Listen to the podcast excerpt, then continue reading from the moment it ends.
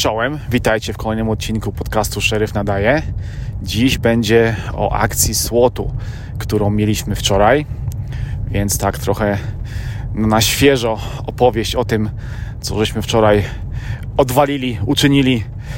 E, wczoraj był mój dzień wolny, e, więc siedziałem sobie w domu wieczorem e, i około 7.30 dostałem od kumpla SMS-a z informacją, że chyba będzie akcja SWOT-u, bo mają zabarykadowanego przestępcę w jednym z domów w, naszej, w naszym hrabstwie. Więc lada chwila powinien być e, wzywany SWOT. E, no więc ja stwierdziłem, że faktycznie skoro gość jest zabarykadowany, to jest podstawa, podstaw w zasadzie e, wezwania SWOT-u. Taka, taki scenariusz, więc na pewno nas wezw wezwą do, do akcji i sam z siebie e, zacząłem się przygotowywać. Ubrałem się w mój mundur, e, spakowałem sprzęt, który musiałem zabrać i ruszyłem w kierunku naszego posterunku. E, tuż przed moim dojechaniem, czyli około 10 minut mojego wyjazdu z domu, e, mój telefon zadzwonił. Faktycznie e, system powiadomienia e, jest akcja SWOT-u, mamy się stawić na posterunku. Więc ja byłem pierwszy.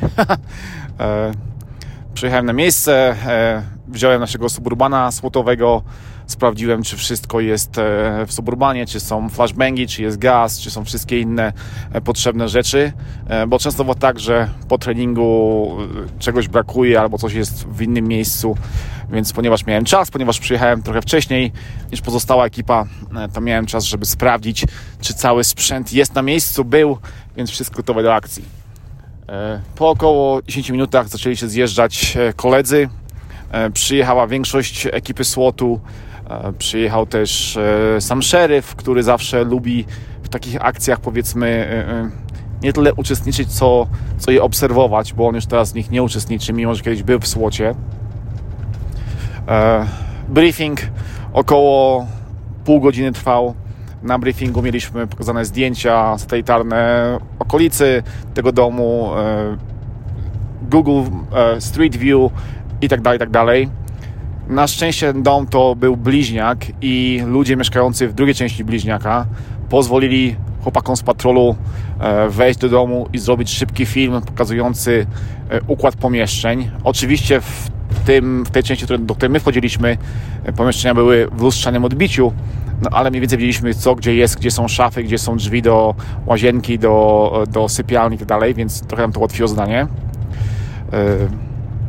plan był taki, ponieważ gość wewnątrz był sam, był podejrzewany o to, że pobił swoją żonę dość ciężko, rozwalił jej głowę, e, dusił ją, e, groził jej nożem, że ją zabije, jeżeli zadzwonił po policję. Żonie udało się wymknąć, zadzwoniła po, po policję.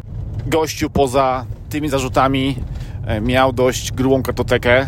E, między innymi spędził 13 lat w więzieniu e, za podobny czyn w stosunku do swojej poprzedniej konkubiny. Facet generalnie niebezpieczny, być może uzbrojony, także sytuacja nieciekawa. Natomiast no na szczęście mieliśmy czas, ponieważ gościu w domu był sam. Nie było współlokatorów, żona uciekła, więc wiedzieliśmy, że, że w, tym, w tym bliźniaku, w tym, w tym domu E, przebywa sam, więc nikomu oprócz siebie samego nie zagraża. E, plan, jaki powstał, e, dość prosty. Plan, który miał ograniczyć, powiedzmy, nasze ryzyko, czyli podjeżdżamy pod dom MRAP-em, dajemy mu ostateczne ostrzeżenie, żeby wyszedł. Jeśli nie wychodzi, przez okna strzelamy gazem, E, po dwa zbiorniki, po, po dwa ładunki gazu do każdego pomieszczenia. Czekamy 15 minut, e, żeby gaz zadziałał dobrze. Jeśli gaz nie działa, e, dokonujemy tak zwanego explosive bridge, czyli wysadzamy mu drzwi, otwierając je w ten sposób dla nas. Jeśli on dalej nie wychodzi po kolejnych ostrzeżeniach, do domu wpuszczony jest pies, E, jeśli pies nie zadziała, nie znajdzie go, no to wtedy wchodzi e, zespół e, entry team. No więc przyjechaliśmy na miejsce, ja pojechałem, ja pojechałem suburbanem, drugi kolega pojechał MRAP-em, trzeci pojechał naszą F250, to jest, taka duży, to jest taki duży pick-up, na którym mamy też sprzęt, zespół wejściowy oczywiście w MRAP-ie. Na miejsce, wyjście z MRAP-a, ja miałem zadanie przynieść z Suburbana jedną starcz i przekazać ją zespołowi, który będzie osłaniał techników bombowych, którzy mieli założyć ładunek na drzwi, gdy zajdzie taka potrzeba. Więc to zrobiłem, wycofałem się i oglądaliśmy powiedzmy całą akcję z, z odległości około 30 metrów. E, nastąpiło ostrzeżenie, nastąpiły strzały z gazu, e, odczekaliśmy gościu, gościu nie, nie wyszedł, więc e, pode, podszedł do drzwi zespół, który miał te drzwi wysadzić. Drzwi zostały wysadzone, e, po czym e, gościu nadal nie wyszedł po kolejnych ostrzeżeniach więc został wpuszczony pies do domu. Pies go nie znalazł niestety, więc pies wrócił do, do przewodnika. No niestety z, pust, z pustymi kłami, nazwijmy to. No więc e, kolejnych parę minut, znowu trochę gazu wpuszczone. E, gościu dalej nie wychodził, więc do akcji wszedł e, zespół Entry Team, czyli ten zespół wejściowy. Chłopaki weszli Okazało się, że, że w domu wszystkie drzwi otwarte do wszystkich pokoi, wszystkich zakamarków, co spowodowało, że no, było dużo powiedzmy niewiadomych, dużo zamieszania, dużo miejsc, gdzie można było się ukryć. Mało tego, w tym domu kompletny syf, czyli na podłodze e, rozwalone ciuchy, jakieś porozwalane meble, totalna melina.